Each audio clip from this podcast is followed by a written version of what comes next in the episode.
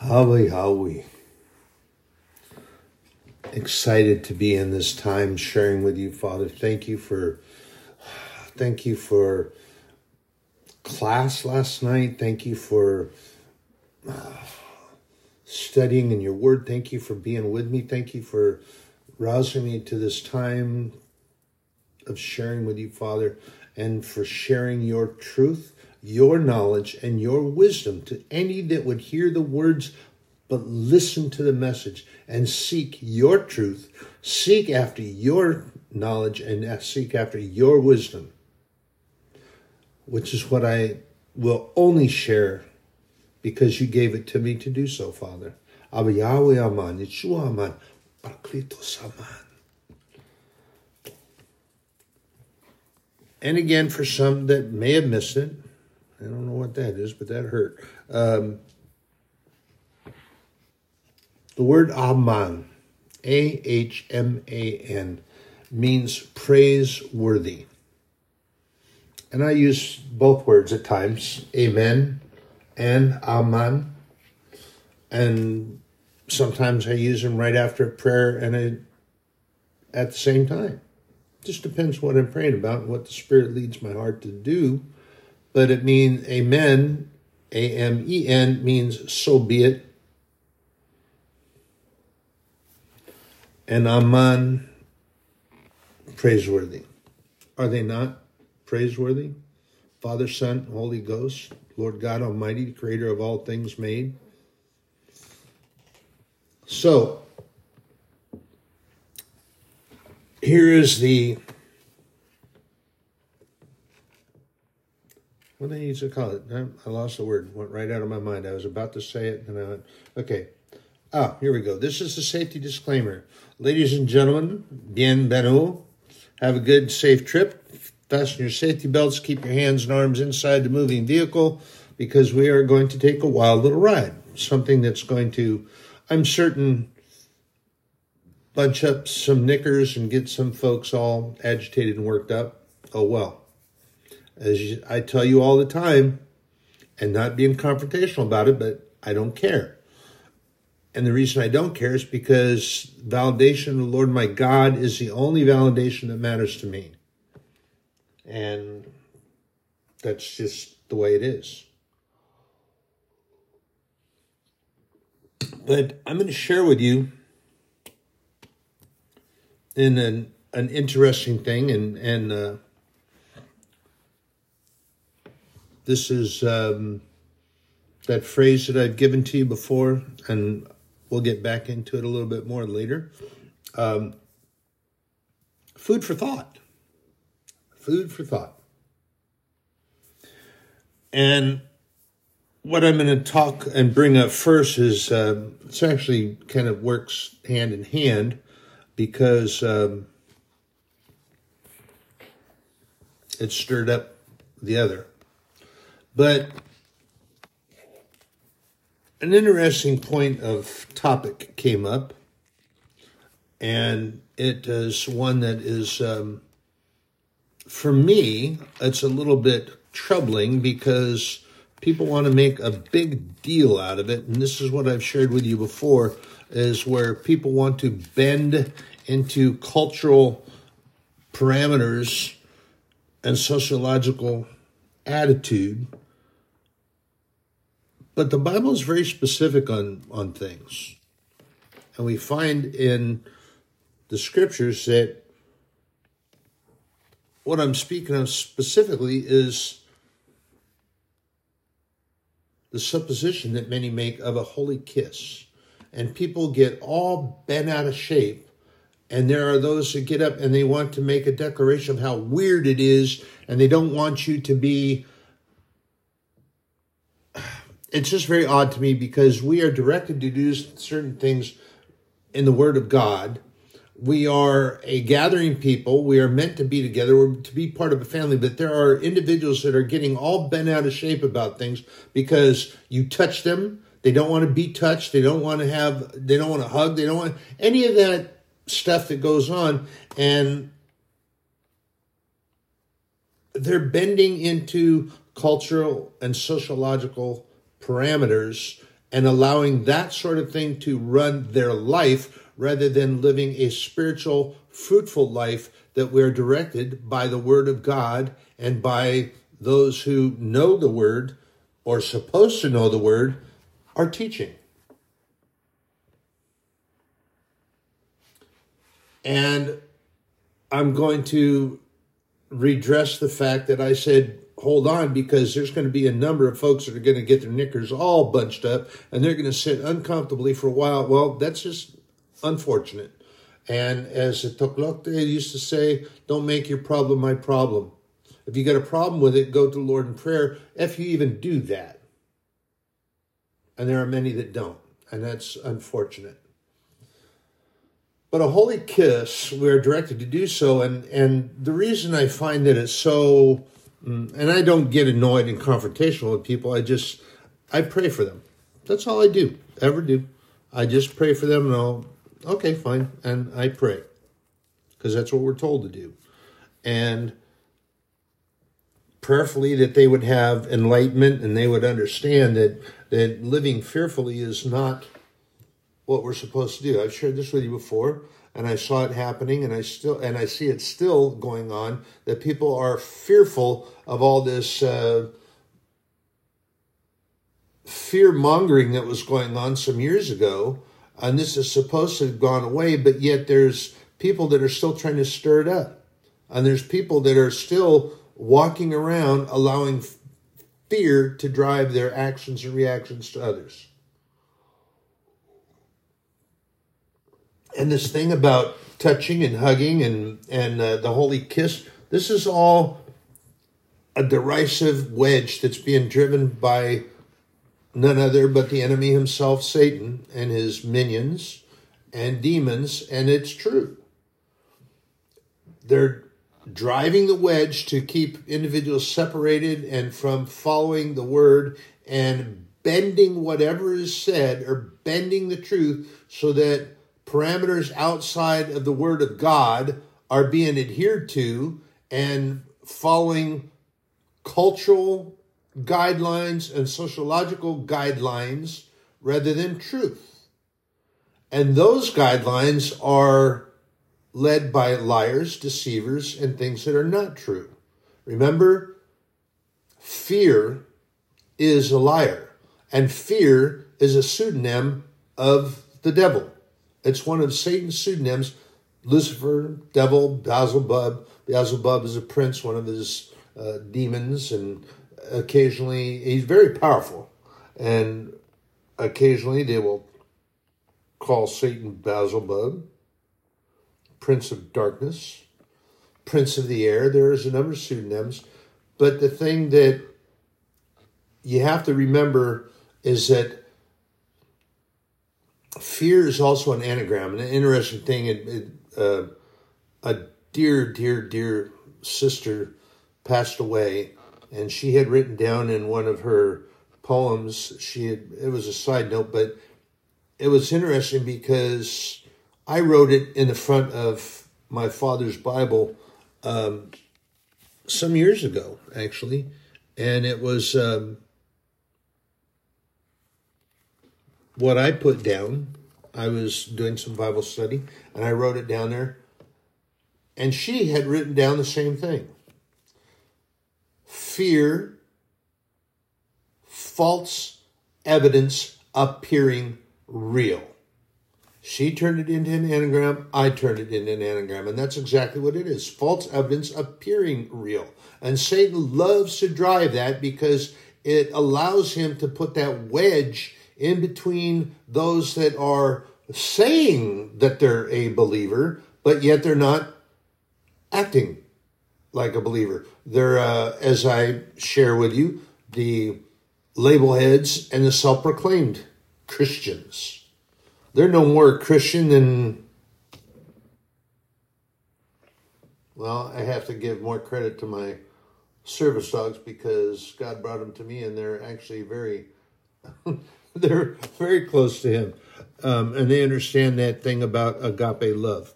So, you have those individuals that are actually, I would say that they're more of the minions of the devil than they are Christian. The way they act and the way they put out, they won't. They don't go to prayer meetings. They go to won't go to Bible study and come to church rarely. So I would have great difficulty in believing in salvation or believing that they are what they claim to be because evidence shows otherwise.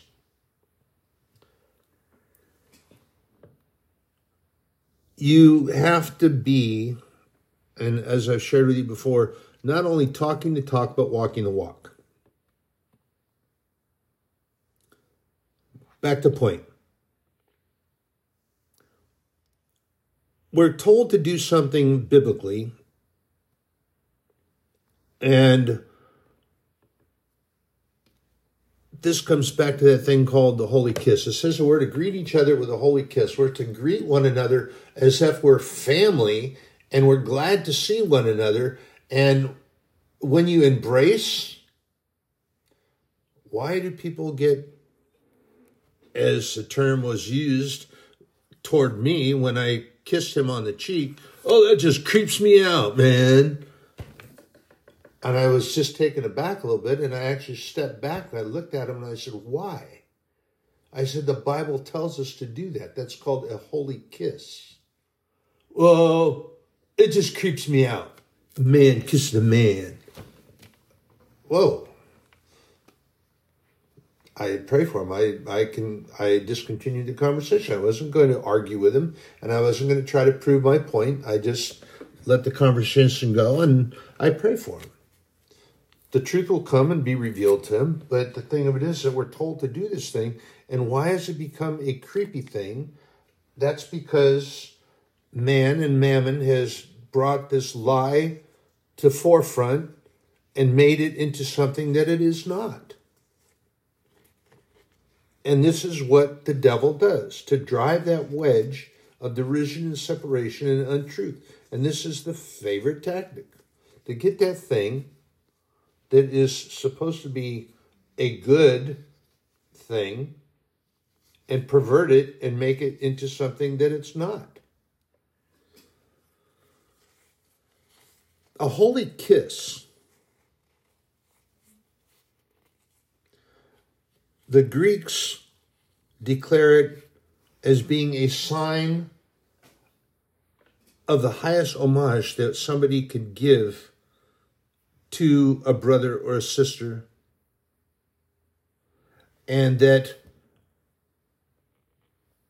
you are properly showing reverence to that person, that you consider them to be of a high esteem, which is what we are supposed to do. We are supposed to make ourselves lower than anyone else, and we are to serve and not to be served, and that's what we are supposed to be doing. So when you present your brother or sister with a holy kiss. Don't don't make it a weird thing, but just and when I do, I I just kiss them on the cheek and let it go. It's a quick thing. But I am telling them, I am showing them that I am honoring them and I hold them in high esteem because they are a member of the body of Christ in the church. And that as a true believer, I believe what the Bible tells me. Period. No ifs, ands, or buts about it. Period. It is an honor and a recognition of sanctity. What does that mean?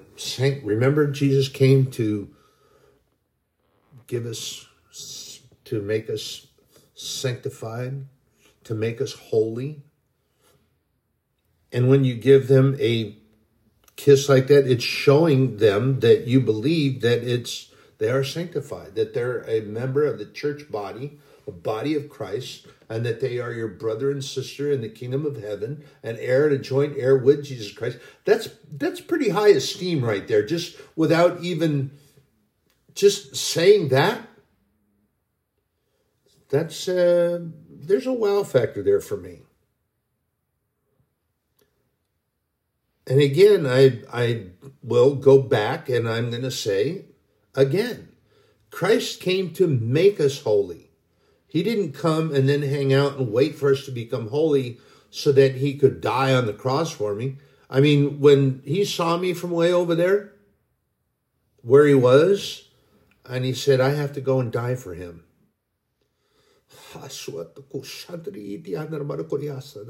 Jesus, thank you.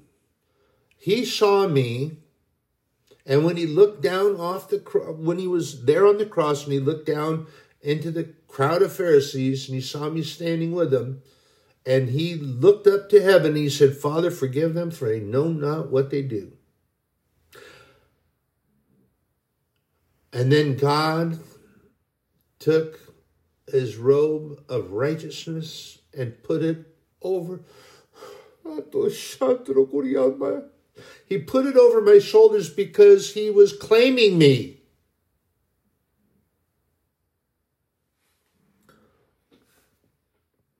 And then you say, well, what about, what about, yeah, what about it? They were throwing rocks and still cursing Jesus because he came and was speaking with authority and they were losing the authority, not based on Jesus telling people not to follow. He just he just spoke truth. They couldn't handle the truth. Kind of like who is it? Jack Nicholson was it? There's a movie. Okay, I'm sorry. I should go. You want the truth? You can't handle the truth. Yeah, he played the. Anyway, it was in a movie, but they couldn't handle the truth. And as, as Christ told them, we find that in John eight where he was just told them straight up where they came from and they couldn't understand what he was saying because he spoke truth he spoke the language of our heavenly father they didn't know it and they were claiming to be this and that and the other thing but not really so in recognizing the sanctity of what christ did for us and that he did it for those who are true believers and not just claiming, but are true believers, recognizing that with a holy kiss. And here's further in that, and then I'm going to let it go because I know it just twitches people to no end. That's kind of too bad. That's an unfortunate thing. I'll pray about it. But here's the thing Do you realize before we come to birth that God sings over each of us? And do you realize before we come to be born, He gives us a holy kiss? And then we come into this plane of existence and then we are we have choices. Remember, He created us a beautiful creation, but he gave us each a choice. He didn't make us robots to follow step by step exactly. He gave us a choice, a free will choice, just like John 3 16 through 22. I share it with you where that pervert didn't take it in context and doesn't share it in context. He takes it only one verse and then he try, he twists it and perverts it and tries to tell people that we're teaching it wrong and he's going to rewrite it. Oh, great.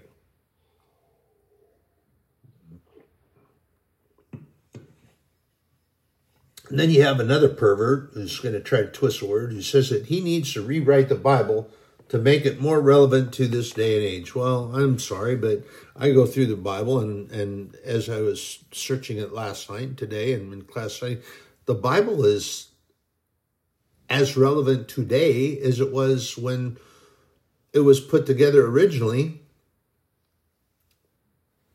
And how has it got to be rewritten and made more relevant when it is a top selling publication in all of history?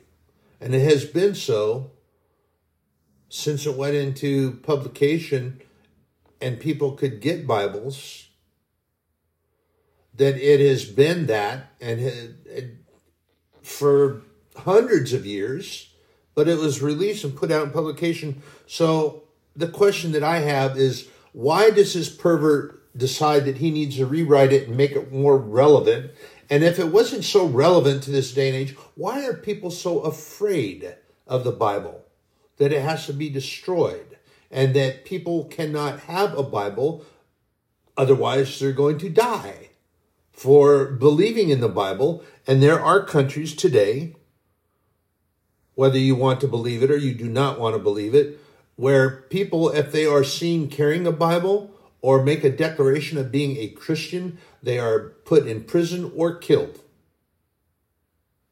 You have China, North Korea, the United Soviet Socialist Republic, which is now called the Republic of Russia, but for all practical purposes, folks, reality is that they are a communist country and they want if Christians are allowed to be there at all, they have to do and follow rules that are established by the government. And then you have uh, in communist China, you have uh, what they call uh, the uh, the People's Church, which have to follow the guidelines of the government, not the Bible. They have printed pamphlets that they teach by. Oh, goodness. And then if you don't do that, then you're put in prison, beat, or at times even killed. In Korea, there are individuals that are taken. In China, they take them and they ship them off to uh, what they call the re education camps. And this is something that you have uh, socialist individuals within our own government that are crying out about that but they're being put to death. And that's an unfortunate thing, but God God gives us a holy kiss. And it's a mark of agape love, unconditional love, that we don't have to, there's nothing that we could do to deserve or warrant that he gave us what he gave us, the, which is salvation, redemption,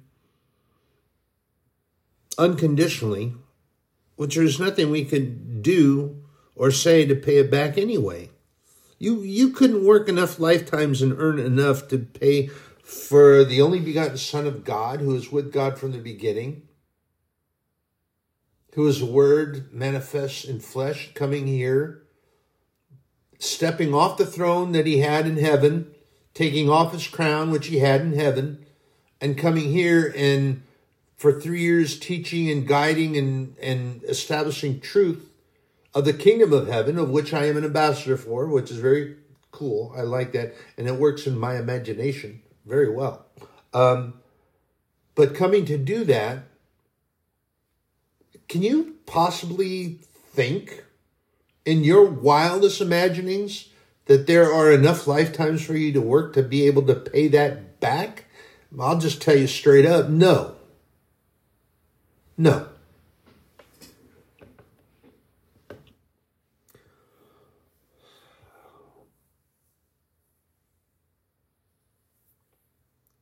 In Torah,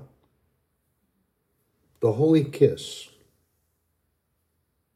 begins with God that He gives to each of us before we're given to be born. As He does, He sings over us. And there are those of the ilk that cry out that, as with the holy kiss, that imagination is wicked, bad, and only evil. Well, yes, there are those wild and bad imaginations and imaginings. I mean, goodness gracious, you have pornography and you have the things that are thrown at you left and right in the way that we can get into it so easily. And the evil imaginings, this is not real. They're not real. They get paid to do what they're getting, what they do, whatever it might be that they do. It's not real. They're not married to one another. They're not in a relationship that is real. But yet, understand that it's one of the highest grossing economic commodities available and it's not just in this it's worldwide yeah those are evil imaginings. Those are imaginations because what are they sharing truth with you to get you to think about how good that is? How oh yeah wow that's really good. Yeah but for what? For momentary gratification? And that's all it is about. It's not a good thing. It's not a, a pleasant place to be. And it is very difficult when you are a person that has been on their own for a substantial amount of time. But what's really sad about it, it is so preeminent in cultures and society all over the world that there are individuals that get caught up in that while they're still while they're married to someone and sadly they're having an affair with a not real person they're not having an affair with anyone that that they're going away from the it's an imagination. It's an evil imagination. And the bible talks about wicked imaginations. But you also have to understand that um,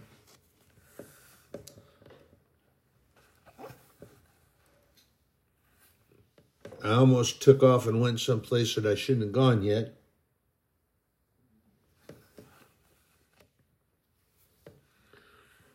So individuals presume that imaginations are all wicked and bad. There there are there are bad ones. I I do say that there are. And I'm not saying that there are not. There are. And the Bible speaks to both actually. Um, we can find and if we go to, uh, I took that marker out too soon. I'm sorry, but I'm going right back to Genesis 11. We can actually, you go to Genesis 11 is where the story of this goes, but then we go to 11.6, uh, pardon me, specifically. But in chapter 11, what we learn and what we're being taught is that the whole earth was of one language and one speech. So everyone throughout the world, known at that time, they could understand one another. They didn't have they didn't have to have translators. They didn't have they all could understand one another. Traveling.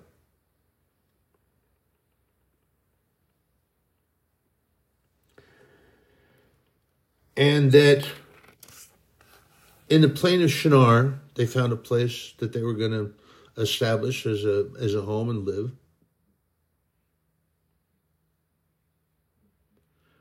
And then they decided that they were going to build a tower. And they were going to build this tower and that it should reach into heaven.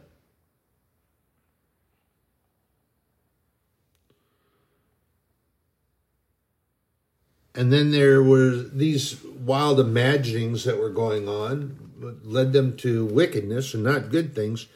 But then we find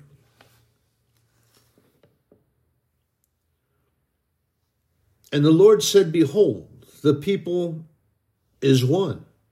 They have all one language, and this they begin to do. And now nothing will be restrained from them which they have imagined to do. Well, this is not a good imagination. And this scripture is pointing out that that's not a good thing. They wanted to ascend this tower and be able to reach into heaven and go up, and there is no sanctity there. But heaven is God's place and when we're invited to become heirs and joint heirs with Christ Jesus and the fact that he was crucified and was died there, but these these people again, God created and gave them a free will choice. Now they're now they're going to now they're going to go up to see God on their own. They're not going to seek God's face. They're not going to seek His guidance. They're just going to build a tower and they're going to climb up and get there.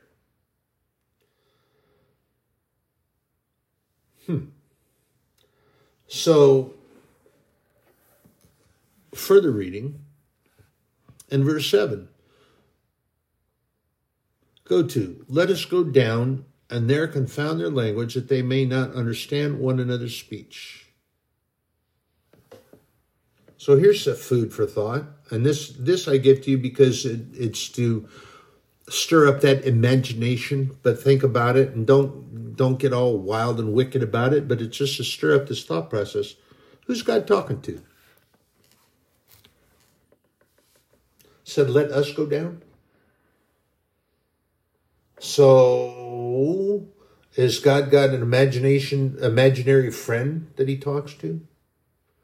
like some children establish because they don't have friends they don't have anyone around that pays any attention to them. So they have invisible friends. Me, I talk to my dogs. Kind of fun actually because they work at trying to understand. Uh, I've shared with you. I've already taught them. Uh, they they understand Spanish when I talk to them. They also understand sign language. I've tried to throw a little Japanese in there, but they seem to have a little trouble with that. Maybe it's because I don't speak Japanese very well anymore, but they understand things and they're, they're very intelligent. And not trying to be sacrilegious or trying to be blasphemous. I'm just stating truth and fact. Who is God talking to? God talking to his invisible imaginary friend? No because God is in the kingdom of heaven. Who is he talking to? I think we find that answer if we go to the scriptures and you find out that he's probably talking to Christ.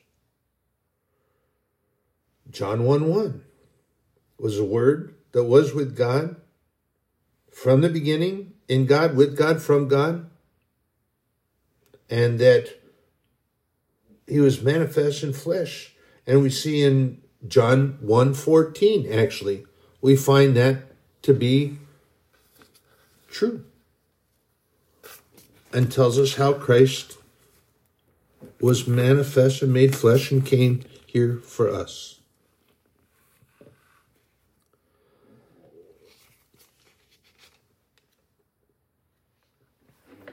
imaginings there are there are wickedness and they're bad. I mean, goodness gracious, you let's let's go back to this pornographic issue again.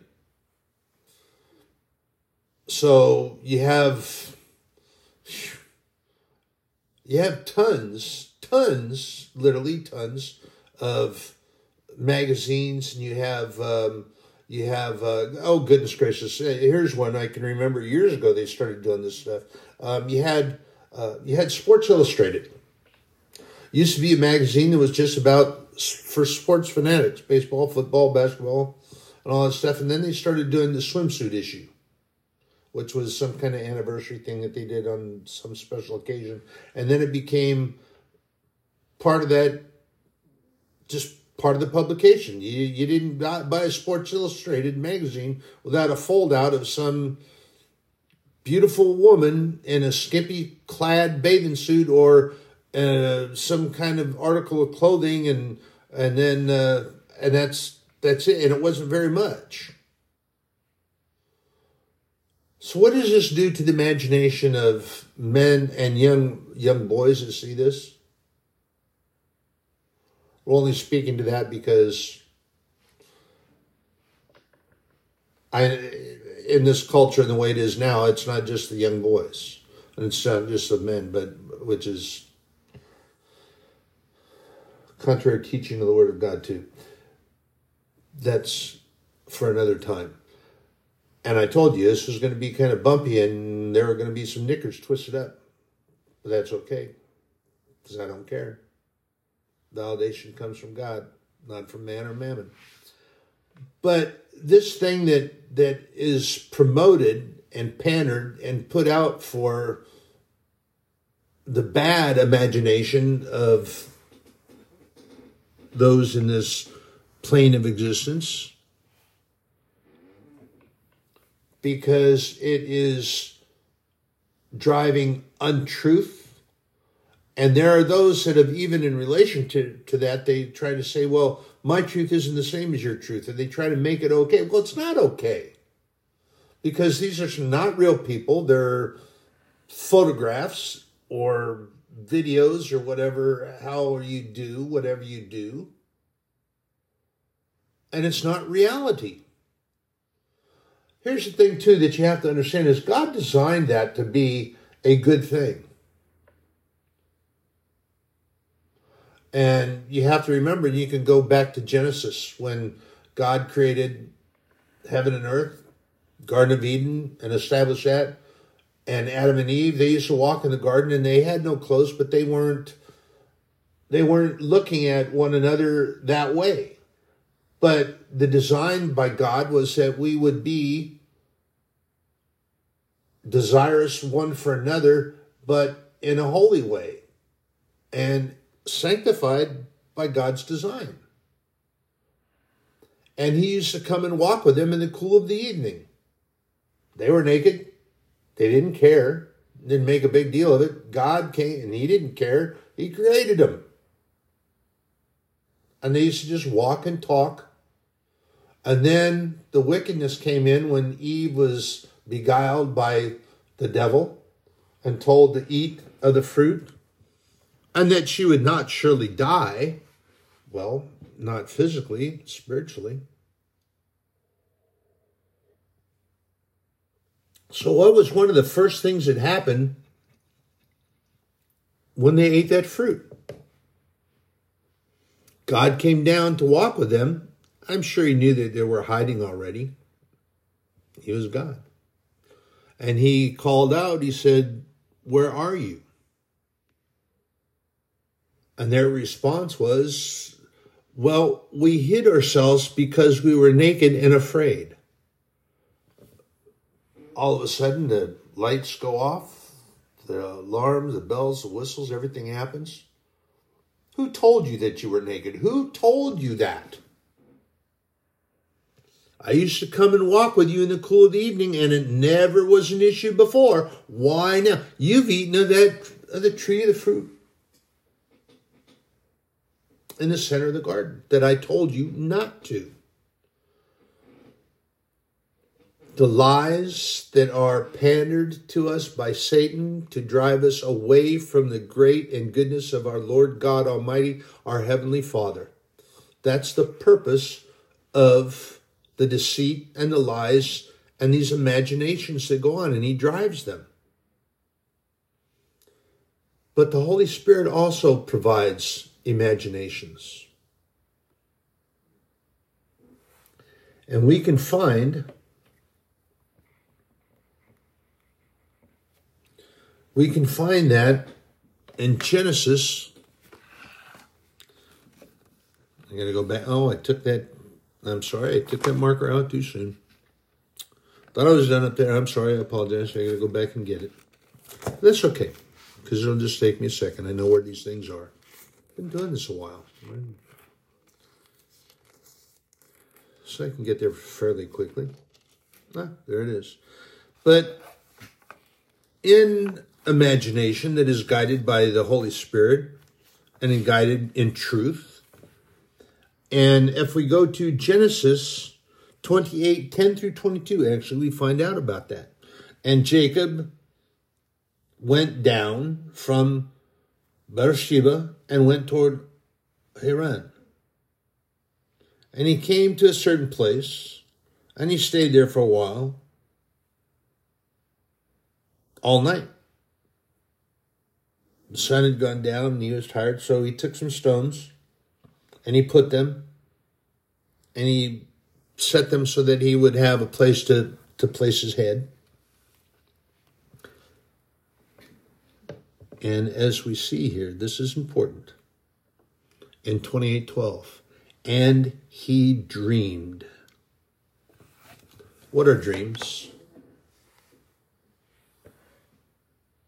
You are not consciously awake and aware that that's happening at times until maybe after you get up and if you're lucky enough to remember them. But in this particular instance, oh, he was very much going to remember because this dream, this sleeping imagination came from the Holy Spirit. It came from Abba Yahweh. And he dreamed a dream. And he saw a ladder that reached to heaven. And angels were ascending and descending the ladder. And at the top of the ladder, he saw the Lord. Verse 13, and behold, the Lord, I'll, I'll read the dream to you. And he dreamed, and behold, the ladder set up on the earth, and the top of it reached to heaven. And behold, the angels of God ascending and descending on it. And behold, the Lord stood above it and said, I am the Lord God of Abraham, thy father, and the God of Isaac, and the land whereon you liest. To thee will I give it to you and to thy seed. So he is speaking to Jacob in a dream. The Holy Spirit will do that at times. I've shared with you before that sometimes the Holy Spirit will rouse me from sleep in a dream.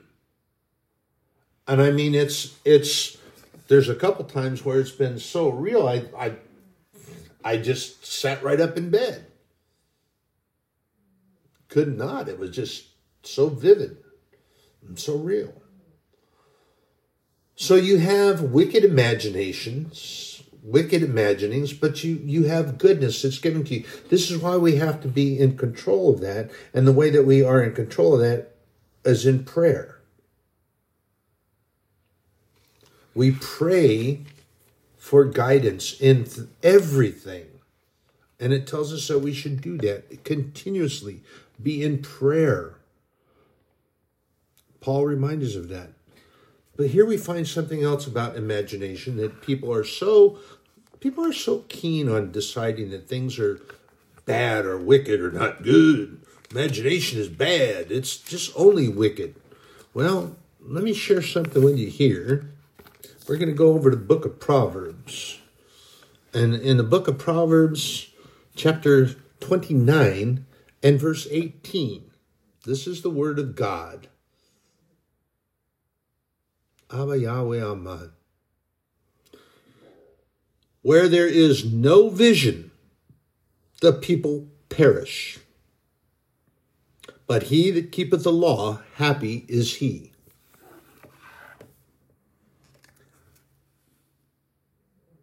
And you say, well, wait a minute, that's what's that got to do with any? Well, it's been said of men, men and women, we got to include them because it's all part of it, that have imagination and they build great cities, taking flight with the birds, women that solve physics equations that others could not possibly get done in order to get men in space and back again safely. What is the word that's used? Oh, visionaries. That's the word that's used for them. Visionaries. They have a great imagination and their mind works forward in forward thinking, fast forward sometimes. But we call them visionaries. You had, and I'm going to name a few because they're were important historical people. You have Orville and Wilbur Wright, and a place called Kitty Hawk in South Carolina, North Carolina. I forgot now, but it was in the Carolinas. There's a big stretch of sand dunes, and they took that aero glider and they flew it. They built it in a shop at their house. The two brothers, they built it together. They took it out and proved that man could fly with the birds. And then you had other men that took motors and built it. They did that as well and put a motor to it. They first did it, and it was just a glider. Went a long distance though.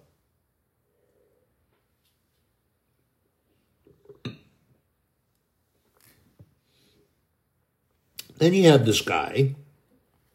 Some of you may have heard of him, may not have. But then there's this guy, his name is Walt Disney. And with his imagination, he thought, you know, we could build this really great place. People can come, they can enjoy it, they can.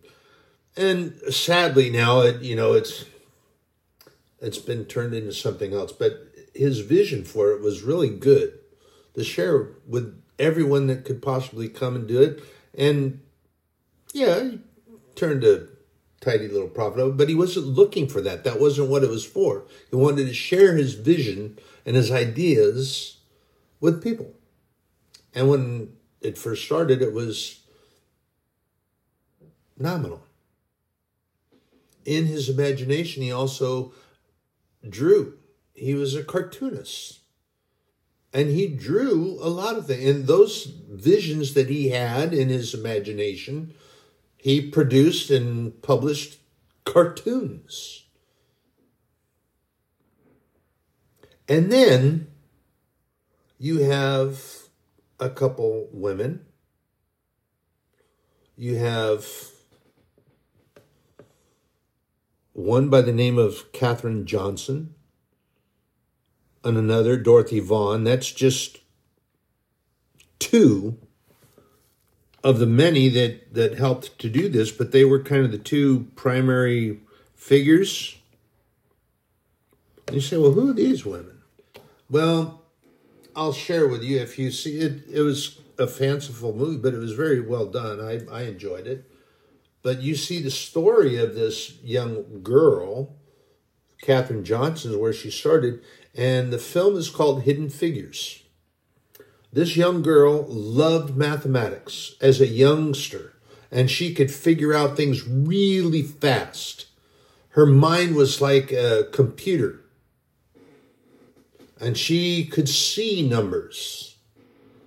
And this is where a lot of genius folks. They see these numbers just floating around and they move around, and it's almost as if they're grabbing them out and putting them in place. Now, this young woman came to work for this outfit called NASA.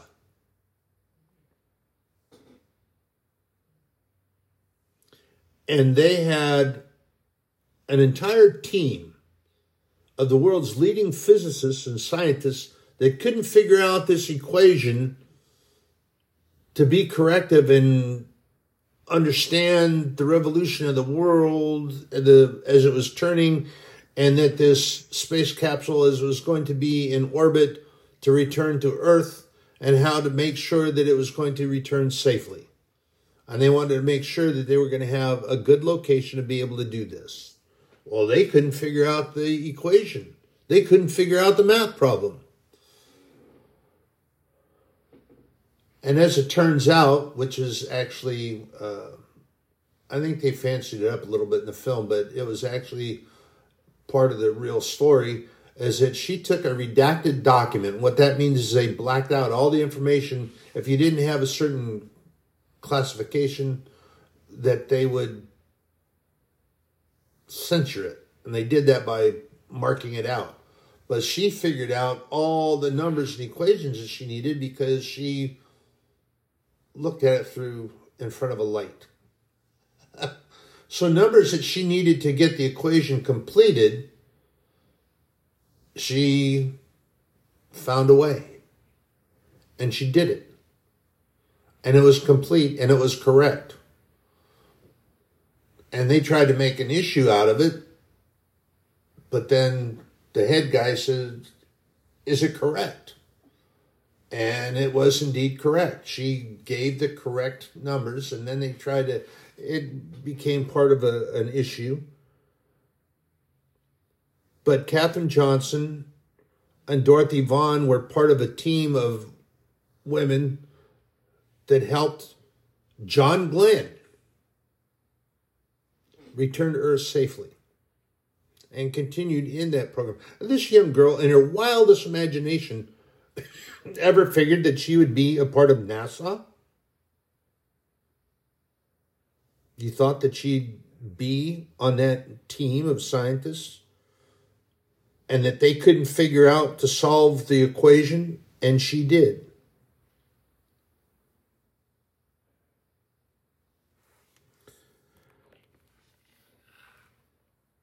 And we're going to jump into Isaiah,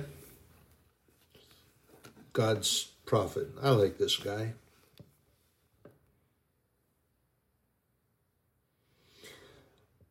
And what do you suppose Isaiah is talking about in Isaiah 26, verse 3? Well, I'm going to tell you. That was a rhetorical question, by the way.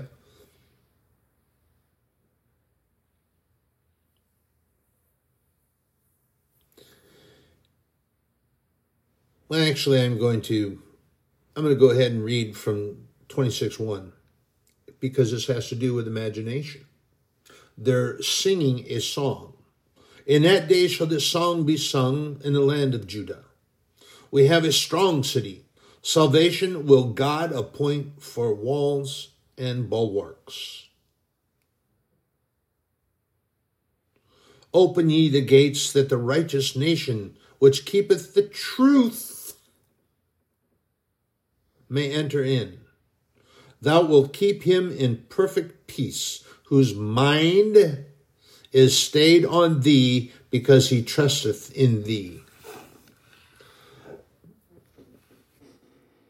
In the mind, the imaginations, they can run run amok if you allow them. But if your mind is stayed and focused on God, this is what Satan loves to do. This is that white noise interference thing I, I share with you. If your mind is focused on God and you don't allow that white noise interference to trouble and stir you up, then you will be in perfect peace because God gives it to you. And remember what Jesus told the disciples when he came to them in the upper room? Remember what he told them? He said, Peace I give to you. Not as you find in the world, because I have overcome the world. And you couldn't get, you can't get perfect peace in this world. You look around everything that goes on. I share a bit of the fundamental negativity that's here. But the thing of it is that my mind is also as an ambassador of the kingdom of heaven. I'm offering and I share with you as often as I can to get you to do this, to turn your life over to Christ, be centered in Christ, and have faith in God, and let the Holy Spirit guide your steps. And you can do it now you can do it afterwards. You can do it with a very close friend. Some you can do it at church. You don't have to. It only takes a minute. Heavenly Father, in the name of Jesus, I come and I want Jesus in my life. I want my life to change. I want to give up these things that are going on, and I want the Holy Spirit to help me and guide me so that I can control these wild imaginings and know that a holy kiss is a greet, my brothers and sisters, and that it's a thing that we should do, and that you kissed me, Father, before I came here. You marked me as your child, and forever I am. In Jesus' name, amen. That's all it takes. It just takes a minute. I know whom I am believing. I am persuaded that he is able to keep what I give to him until that day. And that day is the day that I go home. But, brothers and sisters, you have to also know that we're not going to get an answer right away every time. You have to understand and know that everything that we want, we have learned from a broken plane of existence that we can't get everything right away. And we have to learn to wait on the Lord. We have to learn to wait on the Lord. And Isaiah actually shares that with us. That we need to learn to wait on the Lord. And that's hard to do for many of us. Why? Because when we're sitting idle, our imagination runs amok. And we believe that, oh, this is, man, I can't just sit here and not do anything. I can't sit here and do, I can't, I can't, I can't do this. Yes, you can. And we're told to do so. Why are you getting all agitated about that? Getting all upset, letting your mind run amok. See, Satan loves that because that's that white noise interference that he's throwing in there. And there are scriptures that talk about having a stayed mind and a good mind. And what we should do. Brothers and sisters, we just need to keep ourselves in there. We're told in Psalm 27 4. David reminds us in his songs, his imaginations of the poems and things that he wrote for God. He wrote these to God, praising God.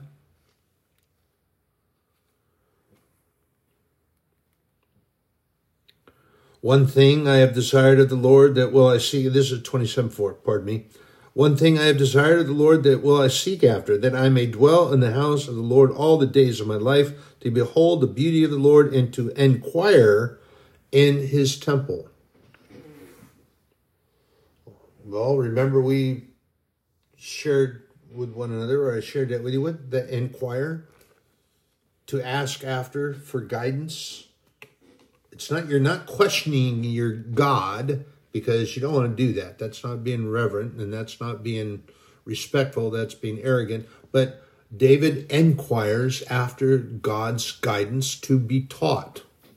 And we find that he also did that and we find that I shared that with you in First Samuel. That he was had trouble and he went to God and he encouraged himself in the presence of God and he inquired after God, should I go after these? He said they were going to stone David. Stone him to death. But there's 12 or 15 scriptures that David wrote telling us that we need to wait on the Lord. We need to wait patiently on God. We need to be still. Isaiah shared that. Jeremiah shares that. We need to be still and know that He is the Lord our God in Isaiah 40 and 31, he shares that very thing with us. And it's an important thing. They that wait upon the Lord shall renew their strength. They shall mount up with wings as eagles.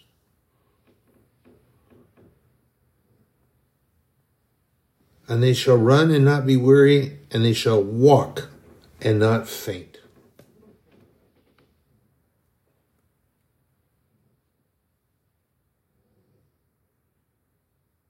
But importantly, too, that we read in verse 28 Hast thou not known, hast thou not heard that the everlasting God, the Lord, the creator of the ends of the earth, fainteth not, neither is weary, there is no searching of his understanding. This is a very key verse because it tells us to quit looking and trying to figure things out in our mind because we can't do it. It's beyond our comprehension, it's far above what we can understand, and we wouldn't be able to understand it. So don't try. Have faith in God and believe that He is the Lord thy God.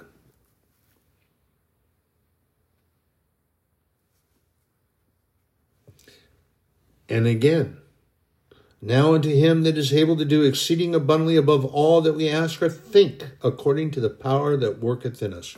This is in Ephesians 3 and 20.